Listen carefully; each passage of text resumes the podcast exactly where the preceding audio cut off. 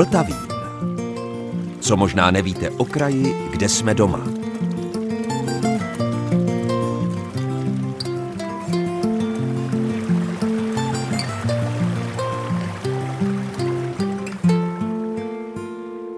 Posloucháte Český rozhlas České Budějovice, posloucháte Vltavín a dobrého dne i poslechu vám od mikrofonu přeje Zdeněk Zajíček. Dnes si od cestování na různá místa jihu Čech lehce odpočineme. Byť budeme cestovat tak jako tak, ale ve vzpomínkách a v archivních nahrávkách. A protože se blíží naše velké rozhlasové z té narozeniny, které oslavíme v květnu, no tak se opět ponoříme do rozhlasového archivu a budeme vzpomínat hlavně na lidi, kteří tady pracovali. Posloucháte Český rozhlas České Budějovice, posloucháte Vltavín. A my jsme si udělali pohodlí s Pavlem Kronajzlem v jednom z nahrávacích studií tady v Českých Budějovicích. A konec konců budeme se o těch studiích bavit a o tom, co se tady natáčí a co se tady natáčelo, co tady vznikalo, co se odtud vysílalo a co se odtud exportovalo na desky, protože tady se toho hodně natočilo. Pavle, ty si říkal, že s blížícím se s tím výročím Českého rozhlasu máš pár napadů na připomenutí osobností, které byly celorepublikově velice známé ale hlavní gro jejich činnosti velice často spočívalo na Českých Budějovicích. Mnozí z nich tady z Českých Budějovic vyšli, když se potom pustili na tu velkou svou pout po Československu tehdejším samozřejmě, protože to ještě byla Československá republika. Víš, já když tě tak poslouchám, tak se trošku zarážím, protože pro boha svatýho já jsem pamětník. To je hrozná věc, to když si člověk uvědomí, já jsem vždycky zhlížel k těm nestorům tohohle toho řemesla rozhlasového s velkou úctou a najednou jsem v podstatě, než bych byl hvězda, ale jsem na jejich místě, protože oni tady byli celá léta a oni vzpomínali a pamatovali si. No samozřejmě je to tak, já připomenu některá jména. Ivo Fischer, jeden z dvorních textařů Valdemara Matušky. Ivo Fischer pracoval přímo tady v Českém rozhlase v Českých Budějovicích. Ano, pracoval tady přímo. Ale já mám pocit, že dělal něco jako dramaturgii. Jeho námořnické písničky, Ivo Fischera texty a kovbojské písničky jsou nádherné a mě je trošku líto, že námořnické písničky Valdemara Matušky se velice nehrají.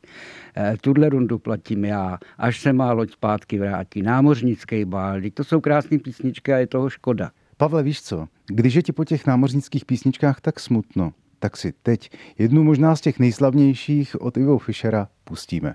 Posloucháte Český rozhlas České Budějovice, posloucháte Vltavín, tentokrát na domácí téma. To znamená na téma Českobudějovického rozhlasového studia. Na jeho historii vzpomínáme s někdejším redaktorem Pavlem Kronajzlem. Pavle, připomínáš různé osobnosti, které těmito zdmi a těmito nahrávacími studii prošly a které tady pracovali. Koho by si zmínil dalšího? Mirek Vaverka. To je bývalý hudební redaktor a režisér hlavně tohoto českobudějovického studia a ten je spojen s těmi studii, co my teď v jednom sedíme, protože tahle studia byla otevřena slavnostně jako přístavba staré rozhlasové budovy, se tenkrát říkalo, v roce 1972, což je tedy už hodně dávno. A tady bylo nejmodernější hudební studio v republice v té době. Byl tady 16 stopý magnetofon Studer, velice dobře udělaná a velká režie, takže tam se pohodlně pracovalo jak režisérovi, tak zvukaři. No a to studio byl takzvaný dům v domě, neboli plovoucí studio a to kvůli odhlučení, protože bylo u Českých Budějovic vojenské letiště a přece jenom ty vojenské éra dělali Rambajs, takže se postavilo tohle studio, to je v podstatě jeden barák, pak je pauza vzduchová a druhý barák ve stavě nejlevnitř. Takže skutečně to bylo odlučněný dokonale, tam se nic nedostalo. No a Mirek Vaverka, ten, já bych nechtěl říkat, že stál u zrodu jeho české folkové scény. Ono ten folk tady byl dávno předtím samozřejmě, ale byl u zrodu profesionalizace těch skupin. Já připomenu Minesengry, to byla ta nejslavnější folková skupina, ty v 70. 70. letech přešly na profidráhu a proslavili se po celé republice. Bohužel pak to dopadlo, jak to dopadlo, rozpadli se, někteří už nejsou mezi námi. Eh, nezmaři. Nezmaři hrají stále ještě a začínali také tady v tomto studiu. No a vůbec asi nejznámější z takových těch typických folkařů, eh, to jsou Hobous. Bratři Rivolové, kteří hráli pod hlavičkou eh, opraven a dílen železničních České Velenice a první svoje krůčky v podstatě rozhlasové podnikali tady a za dozoru a přispění režiséra Mirka Vaverky. Ono totiž folkaři v tehdejší době vůbec neměli usláno na růži růžích. Ono, eh, takový ten establishment, který v tehdejší době byl, tak ten nefandil této hudbě, jo, protože většina z těch písniček měla svůj zrod na dalekém západě a v Americe a to se nenosilo, takže tam byly prostě vždycky problémy. A Mirek Vaverka On byl zvláštní, to byl takový anglický gentleman. On chodil v obleku s kravatou a on dokázal tím svým vystupováním prostě si prosadit svou velice nenápadně. On se nehádal, on nesnášel žádné velké argumenty, ale dokonalým svým takovým jemným, volným způsobem prosadil, co se prosadit dalo. A těm folkařům, to si na něj musí vzpomenout všichni, kteří ho pamatují, pomohl velice výrazně. To si myslím, že je jasný a že je to pravda.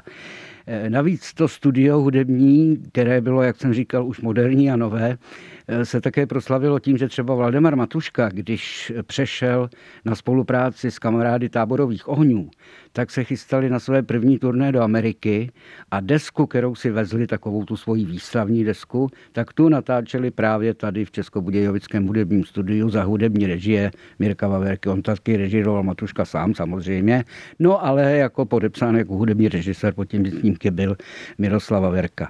Čili to by byla ten, ta folková hudba, populární hudba, já nevím, já připomenu, natáčel tady Karel Zich, ovšem nejslavnější zpěvák, který prošel tímto hudebním studiem. To byl zahraniční zpěvák, jestli pak víš kdo? Netuším. Tady byl na turné, nebo byl na turné v Československu Gilbert Bekot a vystupoval v Českobudějovické Sokolovně a Mirek Vaverka, jsme se potkali na chodbě a on říkal, co myslíš, já to zkusím, já drobit francouzský lámu, že bych se tam zašel podívat a že bych ho pozval. Já jsem říkal, no Ježíš Maria, za to nic nedáte. Tenkrát jsme si vykali, ještě to byl proti mě starší pán. No a ono se mu to povedlo. Bekot přišel a natočil tady písničku, takže my máme opravdu, tohle je rarita, jo. Ten Bekot to byl taková velká postava, která se sem dostala, jako toho zná samozřejmě taky každý, to byl vynikající francouzský šansoniér. No ale jinak Karel Zich tady třeba natáčel, Eva Hurichová a další a další. Když tady měli vystoupení Hanna Hegerová, Helena Vondráčková, tak natáčeli také v tomto hudebním studiu. Tady prošla celá plejáda, dá se říci, hvězd populární hudby. Je fakt, že Miroslav Vaverka nebýval v éteru příliš slyšet, protože se podílel hlavně na vzniku některých pořadů a nahrávek. Ovšem jsou výjimky. Tak například právě v této nahrávce vzpomíná na to, jak byl okolnostmi donucen zpívat to se točily nějaké lidové písničky a měli jsme natočený podklad. Já jsem tedy dělal zvukaře a Jarda Dvořák, hudebního režiséra. Měli přijít naspívat ty písničky Emil Brada a Roman Kratochvíl. Jenže změnil se nějak repertoár v divadle, ti dva odjeli na zájezd, ty písničky bylo třeba natočit tak to dopadlo nakonec tak, že já jsem všechno nastavil na manipultu, jak to asi tak jsem odhadnul. Vyplížili jsme se s Jardou Dvořákem z režie do studia. Ještě, že byl ten průhled, já jsem mávnul na techničku, aby točil a pak jsme to nespívali my dva spolu. A ještě připomenu jednu nahrávku s Miroslavem Vaverkou a sice jeho rozhovor s korepetitorem Jihočeského divadla. Rozhovor, který vznikl v dubnu roku 1985. Už více než 30 let patří doktor Maximilián Lančák k uměleckému ansamblu Jihočeského divadla. Rozšířil jeho řady v prosinci roku 1957, kdy naše divadlo inscenovalo operetu švýcarského skladatele Paula Burgharda Ohňostroj, v níž je užito dvou klavírů. Divadlo zvítězilo nad právnickým povoláním a doktor Lančák se se souborem nerozloučil dodnes ani letos, kdy se dožívá 65 let. Jeho jméno nacházíme ve všech programech zpěvoherních představení – Ovšem jeho vlastní osoba zůstává pro široký okruh divadelních návštěvníků prakticky neznámá, protože na jevišti se vlastně nikdy neobjeví. Doktor Lančák je totiž korepetitorem a to je povolání, jehož náplň je asi pro mnohé nejasná či dokonce tajemná. Jak byste přiblížil svou práci a dodejme asi i svého koníčka našim posluchačům? Korepetitor je takové zvláštní zaměstnání u divadla. Korepetitor studuje u klavíru s jednotlivými členy solistického ansámblu jejich role. Až tyto role dokonale znají, pak hraje při všech ansámblových zkouškách a potom hraje při všech režijních zkouškách a jeho práce končí asi tak 14 dní před premiérou, kdy začínají zkoušky s orchestrem, potom jsou hlavní generálky a premiéra. Ovšem v té době už korepetitor zase studuje novou operu. Už tady pracujete jako korepetitor 32 let. Za tu dobu jste nastudoval určitě mnoho desítek různých jak operet, tak oper. Já jsem to nikdy nepočítal, ale domnívám se, že to bude nejméně stovka, ale pravděpodobně mnohem a mnohem více. Vy jste studoval díla různých tvůrčích období, to znamená prakticky od baroka nebo klasicismu až po současnost. Je podstatný rozdíl v nastudovávání těch klasických a soudobých děl? Je rozdíl. Klasická díla přece jenom mají tu melodiku trošinku jednodušší, kdežto moderní díla jsou velmi složitá, náročná a proto zpěvák se to mnohem tíže učí než klasická díla. Přirostly vám některé ty opery nebo některá ta díla zvlášť k srdci? Abych vám řekl, když člověk prostuduje do detailu každé to dílo a jdu se pak na to podívat, že na každém najdu něco hezkého. Měli bych však jmenovat nějaká díla, která mi obzvlášť teda přirostla k srdci, tak by to byly Hoffmanovy povídky, které jsem studoval dvakrát, a Janáčkova Káťa Kabanova. Za tu dobu, než se dílo nastuduje, zaručně už znáte všechny, i ty nejdrobnější detaily hudebních partů dokonale z paměti. Ale přesto vás vydávám vždy na premiéře. Neznechutí se vám během té nekonečné mravenčí práce ta hudba, to dílo? No, ono je tomu právě asi naopak. Já když se jdu pak podívat na premiéru nebo na nějakou reprizu, tak právě, že v této chvíli znám všechny detaily a nemusím myslet na práci a v klidu se na to dívám jako divák, tak mohu celé dílo, jak bych to řekl, vychutnat, no a mít také potěšení, že jsem k tomu přispěl aspoň částečně svou prací. Co je na té práci nejnáročnější? No, já bych řekl takhle, je to práce, kdo jako nemá o to zájem, tak je to práce velmi a velmi únavná. Protože ať už při těch ansámblových zkouškách nebo při režisérských zkouškách se eh, jednotlivé takty, pasáže do nekonečna vracejí. Zrovněž tak při jednotlivých korepeticích ze solisty, že ano. Tak proto je to velmi jako únavné a náročné.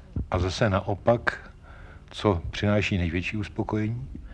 Největší uspokojení vlastně to, co jsem řekl, ten výsledek té práce. Posloucháte Vltavín Českého rozhlasu v Českých Budějovicích a my stále vzpomínáme s Pavlem Kronajzlem, někdejším redaktorem tohoto rozhlasového studia na dobu, kdy tady působil, ale také na osobnosti, konkrétně třeba právě před chvílí na Miroslava Vaverku. On to nebyl jenom technik, zvukař, ale později také režisér a výrazná hudební osobnost a hlavně hudebně publicistická osobnost. On totiž dokázal sestavit i neuvěřitelně složité pořady. E, veď, Pavle? Já připomenu u Mirka Vaverky ještě jednu věc. On byl eh, takový ten, jak už jsem říkal, anglický gentleman a on měl rád historii a staré věci a archivy a tak dále a tak dále a tak se dopátral jména Antonín Barcal, což byl český hudební pěvec, který ovšem u nás moc proslavený nebyl, ale za to se o něm vědělo a ví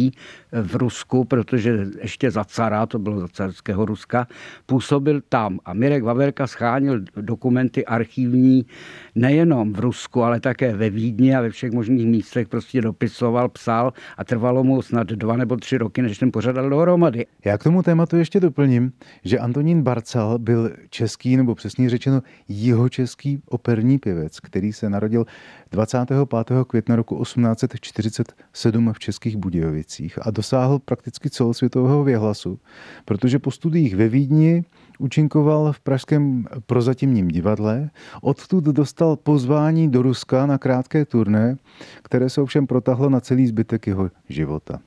V Rusku se stal v podstatě zakladatelem nebo spoluzakladatelem tehdejší moderní ruské opery a moderního operního zpěvu. A zpátky do Čech se vrátil až v roce 1921. A já už tady mám také i ukázku z pořadu, který je věnovaný právě Antonínu Barcalovi a ta ukázka je spojená s jedním malým překvapením. V závěru totiž uslyšíte mladý hlas. A tento part tehdy namlouval právě Pavel Kronajzl. Tak si to, Pavle, užij. Pan Antonín Barcal, člen České opery zdejší, vyhověv naléhavému přání ruského umělce Galicina, odebéře se dnes s knížetem tím do Ruska, kdež se měsíc drží, aby tam dle uzavřené již smlouvy čestně uspořádal za velmi skvělých výminek koncerty, při nichž výhradně jen české národní písně bude přednášeti. Barcel vám již nepřijede. Jeho způsob zpěvu se tak líbil a on v skutku zpíval všechny věci překrásně, že jej hned tam chytil jakýsi pán a nabídl mu tři tisíce rublů, aby připravil jeho dceru, která má překrásný kontraalt, na divadlo.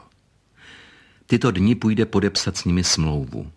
Dostane 300 rublů hned, aby si mohl zaplatit dluhy některé, každý měsíc 100 rublů a druhé peníze až po roce. Dlouho se rozmýšlel, neboť se mu nechtělo opustit tak milovaný ústav, prozatímní divadlo.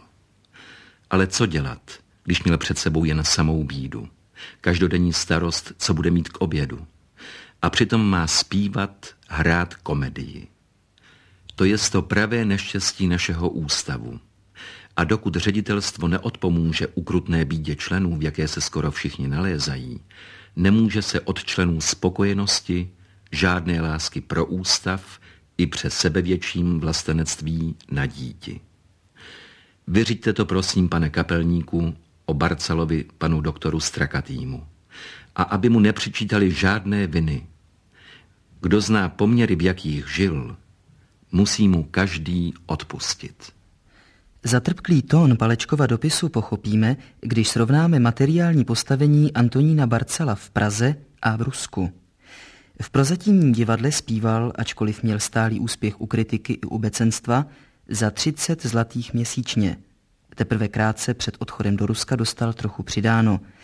Naproti tomu při svém prvním ruském operním angažmá v Kijevě dostával Barcal 500 rublů, tedy přibližně 600 zlatých za měsíc, nehledě k dalším 500 rublů, kterému smlouva zaručovala během jednoho pololetí. Už bývá tradicí, že poslední část Vltavínu uzavíráme vždy nějakou archivní vzpomínkou na předchůdce tohoto pořadu, konkrétně na pořad Světozor, který uváděl Jaroslav Klíma. Ta následující nahrávka vznikla v říjnu roku 2000 a společně s Františkem Hanzlíkem vás Jaroslav Klíma provede kaplí hradu Lipnice. Vcházím do kaple svatého Josefa, vlastně do kaple svatého Vavřince, mám-li být přesný, když jsme v gotickém interiéru. Ten Vavřinec je tady skutečně na Lipnici nejstarší. Ano, ten pochází už z počátku 14. století zřejmě. Ta kaple je svým způsobem zvláštní, protože málo který český hrad měl tak velkou a osamocenou kapli jako Lipnice. To byla vlastně zvláštnost tohoto hradu, že jako šlechtický hrad měl takovou kapli, protože jinak je to většinou znak hradů královských, jako je třeba Zvíkov, Bezděs, Křivoklát. Než si budeme povídat o té kapli dál, řekněme si o jejich půvabech. Tak hned tady, kde my se nacházíme a kde se vlastně dřív vcházelo, tak my jsme vlastně v místech oltáře, víte? Ano, Tady ten vchod nebyl, tady býval oltář a vcházelo se, kněží vcházeli tady tím bočním vstupem a tam potom v té nové barokní části je dneska zazděn a schován ten původní vstup pro věřící. Na hlavicích těch žeber jsou velice zajímavé, zachované skulptury, by se dalo říci, jsou tady hlavičky, je tu možná to je duch svatý, ta holubička a tady úplně vpravo někde zápasící psy. No, ono to má tady v kapli docela zajímavý podtext. Zdá se totiž, že umělec byl poněkud inspirován antikou, protože eh, jedna z těch hlaviček eh, například se tváří téměř jako bohyně Dafne s takovými dubovými ratolestmi na hlavě, tedy nějaká vlastně bohyně přírody. A tam to je Romulus a Remus? Ne, ne. Ty psy, tam to ne, vypadá ne, jako... Ne. To tak vypadá trochu, ale když se podíváme blíž, tak uvidíme, že tam jsou hlavičky tři a že ten pes není pes ani vlk, ale že je to vlastně divoké prase. A je to, a ten horní pes? Je to zajímavý symbol potupy židovského národa, jak je vidět už ve středověku, tedy živý odpor k židům a antisemitismus, takže oni to nikdy neměli příliš lehké. Tady toto je vlastně legenda, která zjednodušeně říká toto. Ďábel ve svini se proměnil a židovský národ si od něho skaženého mléka vzal a tím vlastně potom byl nakažen a dopustil ukřižování spasitele Mesiáše, tedy Ježíše Krista. Ježíš Kristus možná je tu také symbolicky spodobněn a to tady, jak jste říkal, holubička, on to zřejmě bude spíš pták Fénix. A pták Fénix byl používán jako symbol Ježíše, neboť pták Fénix podle staré legendy uhoří a jednou za 500 let opět ze svého vlastního popela povstane. A tak byl vlastně symbolem zmrtvých stání a také symbolem nekonečného koloběhu života a smrti. Já bych se teď chtěl obrátit eh, k těm dvěma jeptiškám, i když pravé jeptišky to nejsou, ale je to takové, dalo by se říci, sedátko a má tedy tvar takového toho dvojlomeného oblouku. Ale teď nemám na mysli tyhle jeptišky, mám na mysli jakési zazděné jeptišky nebo zazděné milence, to patří k téhle legendě. Patří to k legendě, která popisuje neslavný konec Kateřiny z Lanštejna, poslední vlastně, která tu zbyla z lanštejnského rodu a která byla ženou velmi významného českého politika a šlechtice, který se jmenoval Čeněk z Wartenberka. A Čeněk z Wartenberka byl nejvyšší purkrabí pražský a protože byl velmi zaneprázdněn svojí politickou činností, tak zřejmě zanedbával svoji rodinu. A tak si Kateřina z Lanštejna našla milence na nedalekém hradě Orlíku nad Humpolcem, Jmenoval se Jindřich z Dubé, no a když se to potom Čeněk dozvěděl, tak Jindřicha nechal zapíchnout a prý podle legendy ho vsadil do výklenku tady v kapli, již zavražděného, k tomu přidal svoji ženu Kateřinu a zaživa vlastně s tím mrtvým milencem ji zazdil do toho výklenku. Byl to docela ošklivý konec, nevím, nakolik se zakládá na pravdě, ale každopádně Není je pravdou. trochu, aby nebylo pravdy trochu, no, protože ta... kostry se našly. No, zaprvé se našly kostry, což byl samozřejmě důvod, proč tato legenda vznikla, ale potom také je pravdou, že ve středověku se stávalo, že nevěrné ženy byly zazdívány. Dobře, takže my jsme trochu osvěžili náš pohled na kapli, ale ještě bychom tady v presbyteriu se měli nechat alespoň okouzlit zbytky nástěných maleb a zdá se podle toho stylu, že ta gotika se tady zachovala. No, je to trošičku vždycky překvapivé zjištění, stejně jako když eh, návštěvník Karlova mostu v Praze zjistí, že dřív byly ty sochy barevné a že vlastně celý ten Karlův most byl takovým jedním velkým divadlem, tak eh, stejně tak eh, tomu bylo i tady a vůbec v gotice samotné. Dneska si gotiku představujeme trošičku takovou jako chladnou, ale když vidíme zbytky polychromie i třeba na těch kamenických prvcích, které nás tady obklopují, tak je jasné, že ten prostor byl velmi velmi pestrý původně. Promiň, já skočím do řeči, protože musím dodat vlasy hnědé, tváře červené, dokonce ano, rumělka, ano, za kterou ano, by se ano. žádná z dnešních den nestyděla. A dokonce teda rumělka na tváři krále, jak se zdá. tak eh, i králové tehdy se pokusili občas o ruměnec. Takže jsem vlastně chtěl tím říct, že trošičku je potřeba vždycky si napravit tu naší představu, která je už stoletími trošičku někde jinde, než vlastně je ten originál. Ten originál skutečně tedy byl barevný a barevné byly nejenom stěny a klemby, které byly vyzdobeny freskou, v tomto případě to byl christologický cyklus, byť byla kaple zasvěcena svatému Vavřinci, a také byl barevný i ten kámen, který nás tu obklopuje. A vidíme to nejenom na královském ruměnci, ale vidíme to také na okenních ostěních a třeba i na té sedily. Ta sedile je docela zajímavá tím, že i ta sedile je právě něčím, co bylo atributem právě těch královských kaplí. Akorát, že ty kaple byly o nějakých, dejme tomu, 50-70 let starší a tedy i ty tvary byly daleko příbuznější rané gotice než gotice vrcholné. Tady sice vidíme sedily v tom původním jako archetypálním tvaru, nicméně celá taková jakoby vertikální a vidíme, že i ta vlastně profilace je velmi už pokročila a jasně už patří gotice vrcholné. To znamená, že by to byl překrásný vstupní portál. Buďte tak laskav, hmm. popojdeme ještě k vítěznému oblouku, kde vlastně ta kaple dnes končí, aby se proměnila a na tom vítězném oblouku se zdá, že jsou sochy svatých. Přišlo se na to, kdo by to byl? No, přišlo se pouze na to, že to budou ženy, že to jsou tedy světice, ale zatím, eh, protože ta freska je ve velmi špatném stavu, jak konec konců vidíme, a to je freska po zrestaurování, protože bohužel do tohoto hradu dlouho pršelo a i když kaple byla první z objektů, které byly znovu zastřešeny, tak bohužel na těch freskách se to podepsalo a my dneska můžeme obdivovat jenom takové zašedlé linie bývalých obrazů. Takže nevíme, co za svaté to tam stojí, ale jsou to jistě světice. Já bych byl rád, abychom teď od svatého Vavřince přešli k svatému Josefovi. To je tady taková velice jednoduchá možnost a i rozhlasově zajímavá, protože se najednou ocítáme vlastně v chrámu, dalo by se říci, z centrální lodí a je tady patrné, že vlastně ten chrám byl nejen připsán jinému svěci, ale také otočen.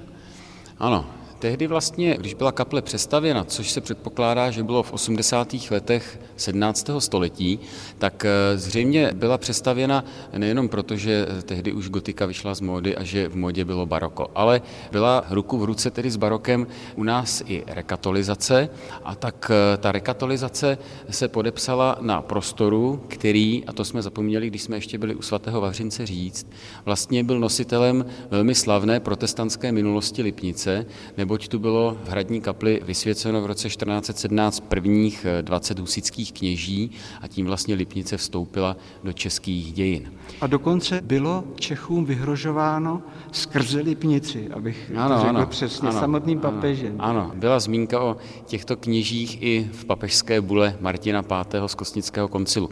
Nicméně možná proto, že ta kaple měla tu slavnou minulost, tak musela být zcela přestavěna. A zcela říkám záměrně, protože že skutečně byla přeorientována. To znamená, dnes eh, oltář nesměřuje směrem k východu, tak jak by mělo být, ale směrem k západu.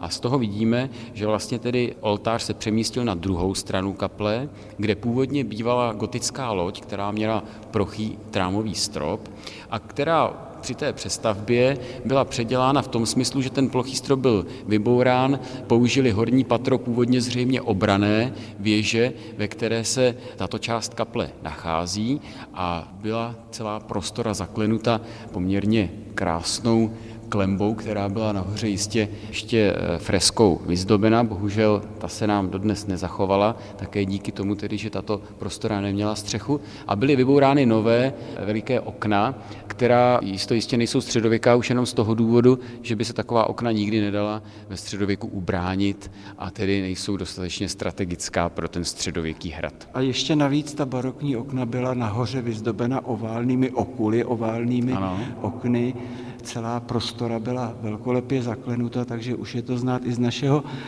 rozhovoru. Tady vlastně nad tou kaplí svatého Josefa je taková, by se dalo říci, tribuna. To je panská tribuna, nebo tam byly varhany? Ne, tam byly varhany a byl tam chor pro zpěváky. Tady to bylo trošičku ještě jinak, protože při té přestavbě samozřejmě přestavba zasáhla i ten starý gotický presbytář nejen tím, že byl oltář přemístěn a na místě oltáře byl eh, vybourán nový otvor, ale i tím, že celá ta prostora byla segmentovou klembou v podstatě předělena na dvě patra a v tom horním patru, které bylo osvětleno těmi krásnými starými gotickými okny, vznikla panská oratoř a dole potom vznikla nízká chodba, která vlastně byla tmavou chodbou a příchodištěm do toho nového, prosvětleného barokního presbytéria svatého Josefa.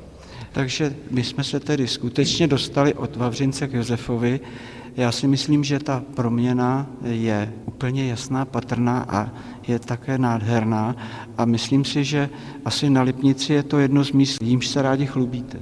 No, bez pochyby. Lipnice má podle mého dva takové pěkné prostory. Jedním z nich je kaple a druhým z nich potom je velké sklepení, které je pod obytným palácem a které zřejmě původně v té první polovině 14. století sloužilo jako hodovní síň a tedy ten ústřední společenský prostor celého hradu v dobách, kdy tu na hradě vládl velice mocný rod pánů z Lipé.